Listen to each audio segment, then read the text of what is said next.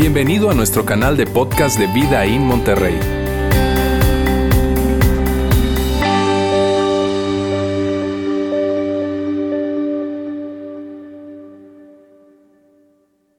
Una palabra que no estaba tan presente en nuestras conversaciones, pero que hoy en día se hace tan relevante.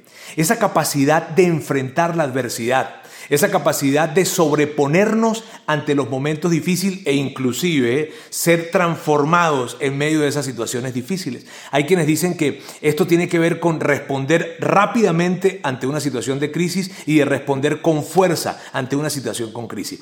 Mira, esa palabra es una palabra tan importante para, todo en la vida, pero hoy en día se hace mucho más relevante por la situación que estamos pasando.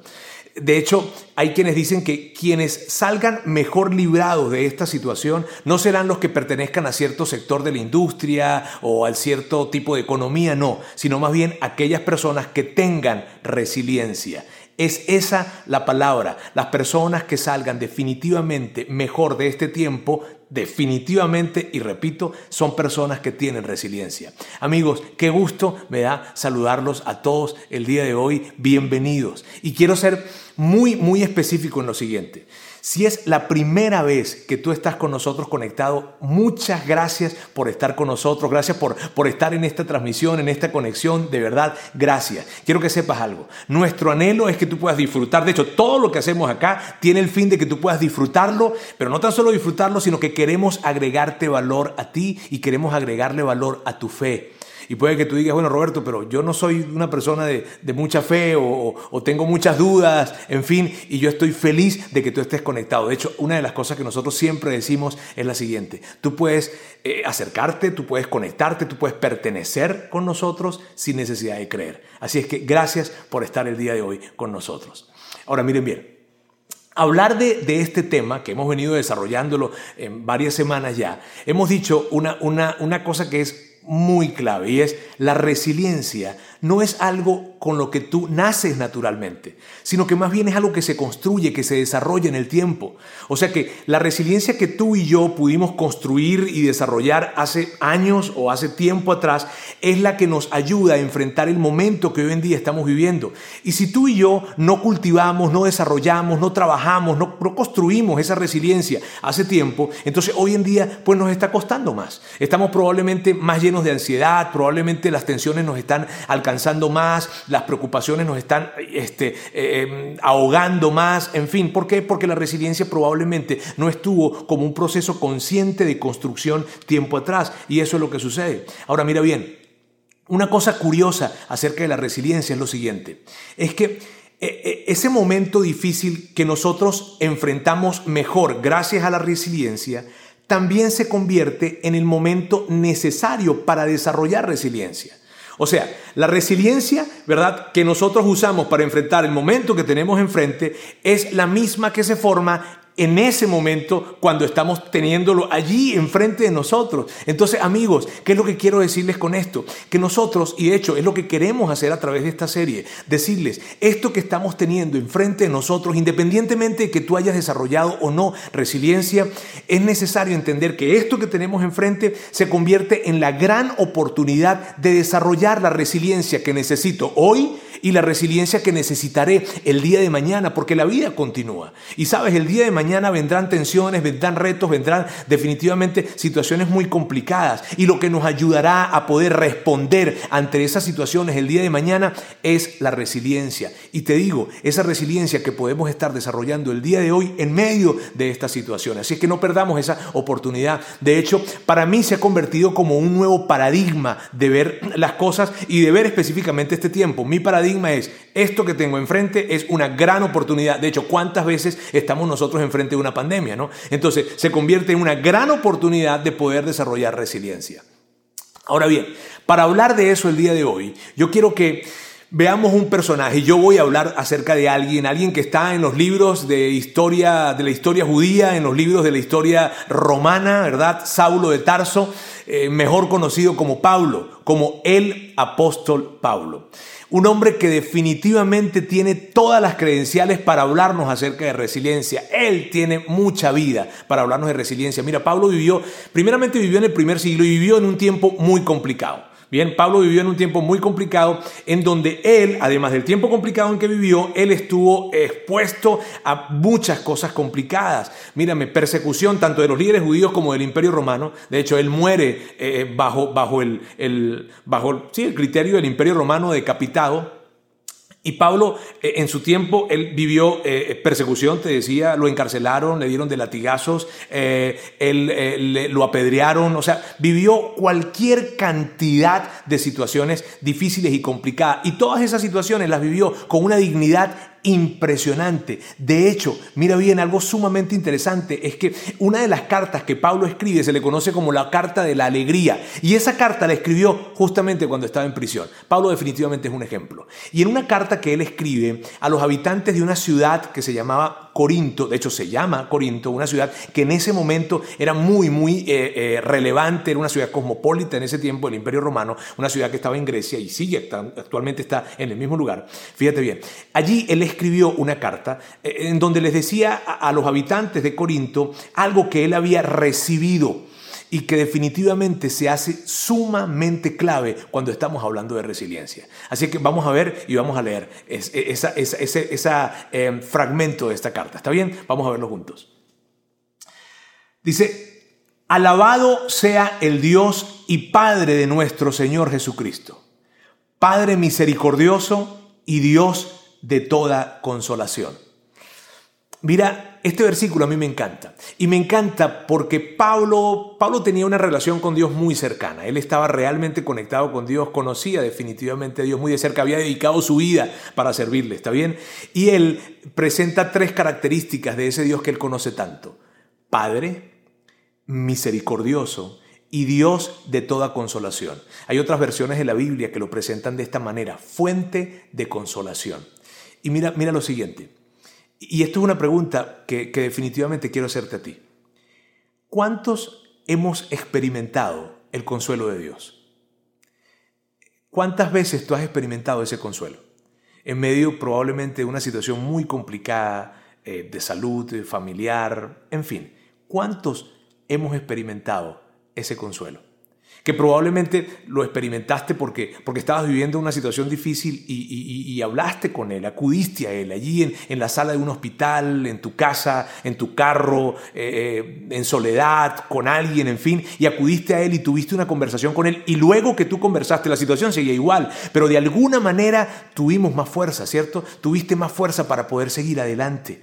O probablemente ese consuelo lo recibiste porque alguien se acercó y te dio palabras de ánimo y te dijo eh, algo que tú necesitabas escuchar y te dijo yo estoy aquí contigo. Y entonces el consuelo que recibimos de parte de Dios lo recibimos a, través de esa persona. ¿Cuántos no hemos experimentado el consuelo de Dios? Y mira, si tú eres una persona que no crees en Dios, que, que tienes muchas dudas con respecto a Dios, mira esto que te voy a decir que es muy, muy interesante. Aún estas personas que, dicen tengo dudas con respecto a Dios o me mantengo alejado de Dios, no sé si creer o no creer y que puede que tú seas, fíjate bien, cuando llega un momento de dificultad, hay algo, algo que se despierta y que de alguna manera, cuando antes bajo ninguna circunstancia había la posibilidad de acercarse a Dios, en medio de una situación difícil, se despierta algo, como que algo que, que te lleva a, acercarte a Dios buscando ese consuelo de alguna manera. Y, no es algo que tú dices o que tú decides intencionalmente, sino que simplemente se empieza a despertar a partir de una situación difícil. ¿Sabes qué es eso? Esa es esa característica de un Dios consolador que de alguna manera nos atrae a Él en medios de dificultad independientemente de que creamos o no creamos en Él. Eso es algo que está allí y que aun cuando tú no crees, pero que en medio de una situación difícil te digo, empiezas a considerar acercarte a ese Dios del cual te has mantenido alejado o que no has creído inclusive, pero lo empiezas a considerar como una opción. Eso es esa, esa característica de un Dios consolador entrando en acción. Y eso es muy interesante. Ahora Pablo continúa y Pablo dice esto. Pablo dice, quien nos consuela en todas nuestras tribulaciones. Y me encanta porque Pablo dice en todas nuestras tribulaciones. Y eso representa todas nuestras dificultades, todas nuestras tensiones. Y amigos, todas es todas.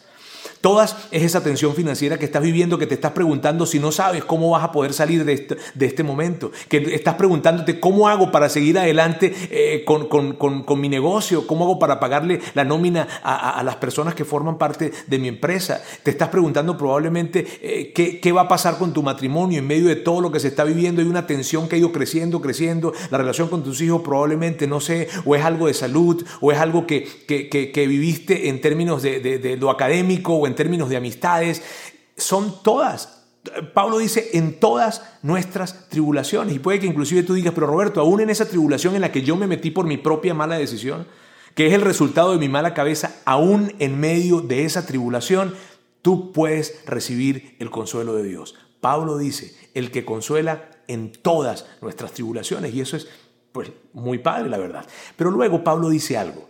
Pablo dice algo muy interesante. Dice esto, y son dos palabras. ¿Para qué? Quien nos consuela en todas nuestras tribulaciones, ¿para qué? Y ante el para qué que Pablo está diciendo aquí, tú puede que digas, no Pablo, no necesitas decirme para qué. O sea, yo sé para qué, yo necesito ese consuelo para seguir adelante, yo necesito ese consuelo para la fuerza que, que, que, que sí, que requiero para, para el día a día. Eh, no necesitas, Pablo, decirme para qué, pero Pablo nos diría, no, sí, sí necesito decirte para qué.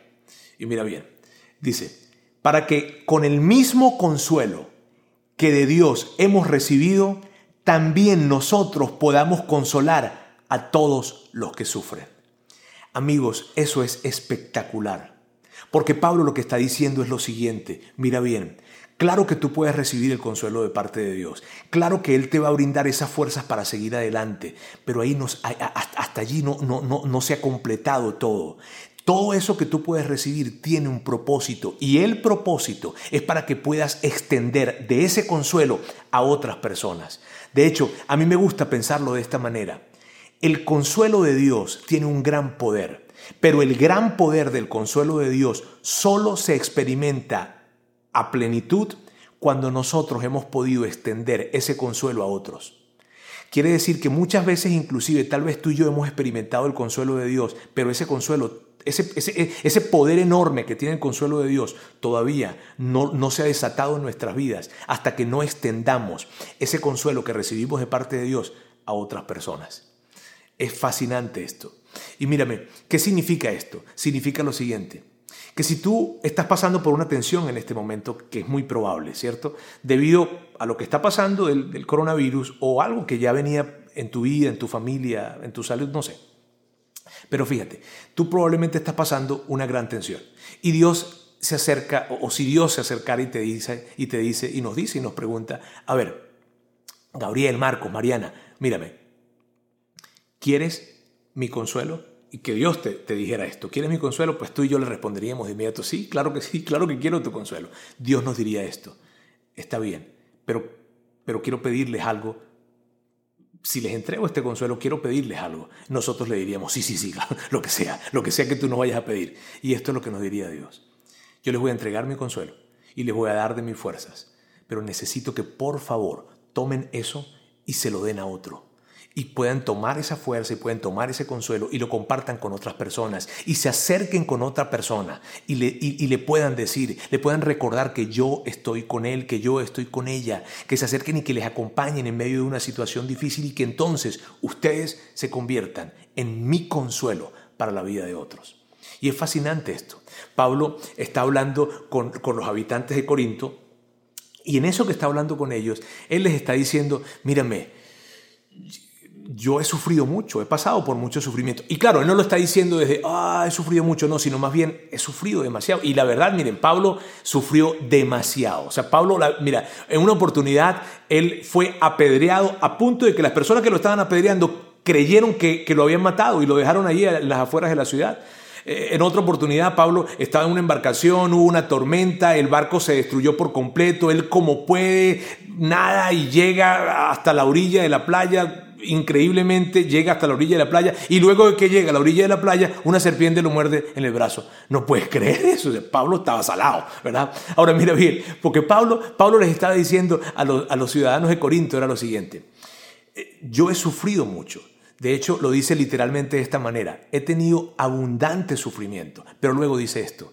pero también he tenido abundante consuelo de Dios. Pablo les está diciendo esto. Si bien he sufrido, también he recibido el consuelo de Dios. De hecho, de hecho, la, la, razón por la que yo he podido recibir el abundante consuelo de Dios es porque he experimentado el abundante sufrimiento.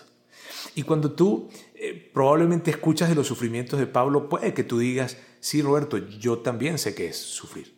Yo, yo he vivido sufrimientos. yo, yo te puedo decir eh, lo que se siente cuando sales de casa y ves los ojos de tus hijos con lágrimas sin entender eh, qué, qué, está pasando, por qué papá o por qué mamá se está yendo. Yo, yo sé lo que es ver cómo esa persona que te prometió que te iba a amar y que iba a estar contigo hasta, hasta la muerte, se está yendo y se está llevando con él o con ella tus sueños, tus planes, tus anhelos, tu futuro. Yo, Roberto, yo, yo te puedo decir lo que es sufrir. Yo sé lo que es pasar toda la noche sin poder dormir porque porque no sé qué le voy a dar de comer a mis hijos el día de mañana. O tal vez tú me puedes decir, mírame, yo entiendo lo que es vivir la pérdida de un ser querido y todavía recuerdo esa imagen de estar enfrente de ese pequeño ataúd. Tú, tú sabes lo que es el sufrimiento y al igual que Pablo, tú has experimentado el sufrimiento. Y Pablo luego dice algo, mira bien lo que dice. Si sufrimos, y de hecho no ese si sufrimos no es si acaso sufrimos, no, porque eso es Claro que sufrimos, ¿está bien? Dice, si sufrimos es para que ustedes tengan consuelo y salvación. Y si somos consolados es para que ustedes tengan el consuelo que los ayude a soportar con paciencia los mismos sufrimientos que nosotros padecemos. Amigos, y esto me parece increíble porque lo que Pablo está diciendo aquí es lo siguiente, no tan solo el consuelo tiene un propósito, sino tu sufrimiento también tiene un propósito. Y pareciera que todo está en medio de, un solo paquete. El consuelo que estás recibiendo y el sufrimiento que estás viviendo tiene un propósito, tiene un significado. Amigos, tu sufrimiento, tu propósito, perdón, tu sufrimiento, tu dolor tiene, tiene un significado, tiene un propósito. Y puede que cuando tú me estás escuchando decir esto, ah, Roberto, eh, o sea, no dices cosas como que, ah, qué bueno, este, me siento mejor. No, claro que no. Pero el punto que Pablo está trayendo es lo siguiente. El consuelo tiene propósito, claro que sí. Pero el sufrimiento también tiene un para qué. Y en algunos momentos tú y yo nos hemos llegado a preguntar, Dios, ¿para qué? Cuando estamos enfrentando ese tipo de situaciones, probablemente en este instante para ti o probablemente en años anteriores, en semanas anteriores, en meses anteriores, hemos levantado nuestras manos al cielo creyendo o no creyendo en Dios y hemos dicho, ¿para qué? Y lo que Pablo introduce es claro que existe un para qué. Y cuando hablamos del, del, para qué del sufrimiento, yo pienso en dos principales cosas. Una de ellas es esta. Mírame bien, el sufrimiento, el dolor llega para ser un agente de transformación en la vida de alguien. Mírame bien. No hay algo tan poderoso como el sufrimiento y como el dolor para transformar nuestras vidas por dentro. Me encanta como, como, como una mujer que, es mm, una de las, de las principales eh, eh, directoras de Facebook hoy en día. Ella lo expresa de esta manera. Ella estaba en sus 30, de hecho eh, no había llegado a cumplir los 40 junto con su esposo, tenía unos niños pequeños y su esposo tuvo un infarto y murió. Ella, ella expresa de que híjole, fue algo que llegó de repente a su vida. O sea, no, no fue, un, tú sabes, el resultado de una enfermedad terminal. No, no, no, fue algo que sucedió, no lo esperaban, pum, su esposo muere, ella no sabe qué hacer, sus planes, su futuro, ah, mirando hacia adelante, todo se derrumbó dentro de ella y ella, debido a esto fue una situación muy difícil para ella, ella escribe un libro que se llama La opción B y en ese libro ella dice lo siguiente. Ella dice, que caiga si tengo que caer, la persona en la que me convertiré me recogerá. Es que, y allí está presente lo que te estoy diciendo, mírame bien, el sufrimiento y el dolor tienen un poder para convertir nuestra vida en algo mejor como no tiene otra cosa. Mírame, el sufrimiento llega a nuestras vidas para quitar esas cosas que tienen que ser removidas, ese exceso de control, ese egoísmo, esa, esa falta de sensibilidad o compasión por otras personas, pero así como llega para quitar, también llega para colocar y para poner esas cosas que tanto necesitamos, esa compasión, esa sensibilidad por otros, esa, ese entender que, que la vida es, es, mucho más que, que, lo que nosotros vivimos. Mírame, muchas veces el sufrimiento llega para sacudirnos y hacernos entender que, que la vida, eh, cuáles son las cosas realmente importantes en la vida. Y yo sé que en medio de este tiempo que nosotros estamos viviendo ahora mismo, este, tú, tú probablemente una de las reflexiones que has tenido es esta. Híjole, yo habían tantas cosas que yo creía que eran fundamentales para vivir y me he dado cuenta a partir de esto que estamos viviendo que realmente no, ¿cierto? Es que eso es lo que hace el dolor, eso es lo que hacen las crisis, eso es lo que hace el sufrimiento. Ahora, la, la segunda cosa que hace el sufrimiento, y de hecho yo pienso esto, es la principal y la más grande. Es la que llega para hacer que nuestro dolor y nuestro sufrimiento se convierta en un consuelo para otros, que sea útil para poder ayudar a otras personas. Amigos, hoy tú estás pasando por una situación difícil o has pasado recientemente por una crisis, por una tensión, no sé. Y mira bien lo que te digo. Esa situación difícil, esa crisis, esa, ese sufrimiento tiene un propósito de poder ayudar a otras personas. Porque tú y yo, si hemos vivido sufrimiento, sabemos y entendemos muy bien lo siguiente. Es imposible levantarnos saludablemente de un momento difícil solos. No es posible levantarnos saludablemente de esas situaciones eh, de crisis que se nos presentan solos. Ahora, mira la implicación de esto. Eso significa que en este momento, alrededor de ti, cerca de ti probablemente, hay personas que están sufriendo y que no podrán levantarse sin ti, que no podrán levantarse sin mí. Imagínate lo que esto representa entonces. Amigos, esto es una realidad. El propósito, el propósito principal del sufrimiento llega para que nosotros nos convirtamos entonces en el consuelo de Dios para otras personas en, en, la voz de Dios y en las manos de Dios para otras personas. Y puede que tú digas, Roberto, yo no sé, yo, yo siento que eso es, muy romántico probablemente o muy religioso probablemente lo que estás diciendo, pero no es así. Mírame, hace, hace muchos años yo leí un libro que escribió un hombre, eh, un psiquiatra judío, que estuvo en los campos de concentración nazi, se llama Víctor Frank, se llamaba Víctor Frank, y él escribió un libro que se llama El hombre en busca del sentido. Y una de las cosas que él escribía, y de hecho fue el resultado de haber estado en los campos de concentración nazi, y uno de, los, uno de, los, de, de las cosas que él dice en su libro es la siguiente.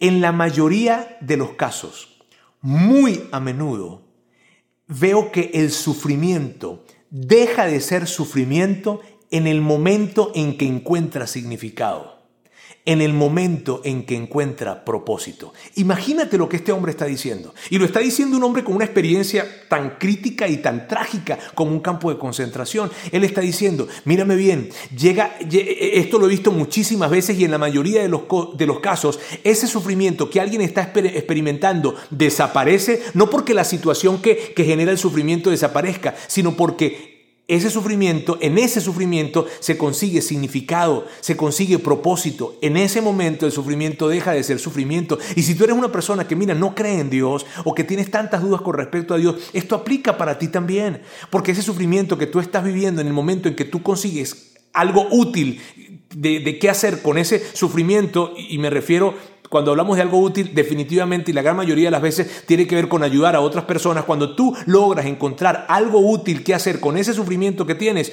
tu sufrimiento desaparecerá. Y es algo increíble. De hecho, mírame, el planteamiento de Víctor Frank dio, dio cabida a todo una, un concepto en la psicología que es la logoterapia.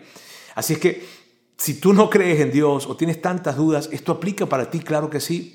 Pero si tú crees en Dios y tú y yo que creemos en Dios, entonces recibimos del apóstol Pablo esta verdad, esa verdad que nos dice lo siguiente, que nos dice, tu sufrimiento y mi sufrimiento tiene un gran propósito. ¿Cuál propósito, Pablo? Que puedas ayudar a otras personas. En eso específico, en lo que tú has pasado un sufrimiento, que probablemente es la pérdida de alguien muy querido para ti, que probablemente es un divorcio, que probablemente es una tensión financiera, que no, no sé qué tantas cosas pueden pasar, el haber experimentado soledad, no sé, pero ese sufrimiento que te ha tocado vivir tiene una razón, tiene un para qué, y el para qué es para que podamos nosotros extendernos y ayudar a otras personas. Amigos, esto es fascinante ¿Por qué? Porque es como que si Dios se hubiese asegurado de que ese consuelo que Él nos entrega no se quedara para nosotros y entonces no quedáramos cautivos del egoísmo, sino que más bien ese sufrimiento que vivimos pueda convertirse entonces para nosotros e, e, en la herramienta en la cual nosotros nos convertiremos en el consuelo de Dios para otros. Recuerda esta expresión que te decía hace un momento, recuérdala por favor. El poder del consuelo de Dios no estará completo en nuestra vida hasta que nosotros no hayamos extendido de ese consuelo a otras personas. Así que amigos, eso es generar resiliencia en nuestras vidas. Eso nos preparará y nos llenará de fuerza para enfrentar lo que tenemos enfrente y lo que tendremos enfrente el día de mañana. Mi ánimo para ti es que tú puedas ser ese consuelo para otros. Y eso significa probablemente un mensaje, o un mensaje de texto, o un mensaje diario de texto o probablemente significa una llamada telefónica, o probablemente significa inclusive visitarte y acercarte a esa persona de alguna forma, o tal vez es llevarle un plato de comida y no es, no es, no es preguntarle, oye, ¿quisieras algo de comer? No, es decirle a qué horas puedo pasar para llevártelo. No, no pasa nada, no, a qué horas puedo pasar. Probablemente eso significa algo de dinero que tengas que darle a esa persona y, que, y Roberto, es que no tengo 50, 100 pesos, lo que sea, no es tanto el monto, sino lo que significa y lo que representa. ¿Sabes qué es lo que representa? ¿Qué? consuelo de Dios para ellos, fuerza para poder caminar una segunda milla. Así que amigos, tú y yo nos vamos a convertir definitivamente a través de nuestro sufrimiento en el consuelo de Dios para otros. Y va a ser algo espectacular. Permíteme orar por ti en este tiempo. Dios, quiero darte muchísimas gracias por la oportunidad que nos presentas a nosotros de, de, de estar viviendo esto. Y porque hoy entendemos que este sufrimiento que, que tenemos presente en nuestras vidas, independientemente cuál sea, tiene un gran para qué. Y yo lo que quiero hacer es unir mi fe con las personas que están conectadas en este momento y pedirte, Dios, de que tú puedas ayudarnos a, a, experimentar ese consuelo y entonces en convertirnos en ese consuelo para otros, porque en este momento hay personas que no podrán levantarse sin que ese consuelo les llegue. Y nosotros queremos ser responsables ante esto. Dios, muchísimas gracias por esta oportunidad. Yo presento a cada persona en este lugar con la seguridad de que en ti, claro que podemos recibir tu consuelo. En el nombre de Jesús. Amén. Muchas gracias amigos. Seguimos en contacto. Gracias por haber escuchado este podcast de Vida en Monterrey.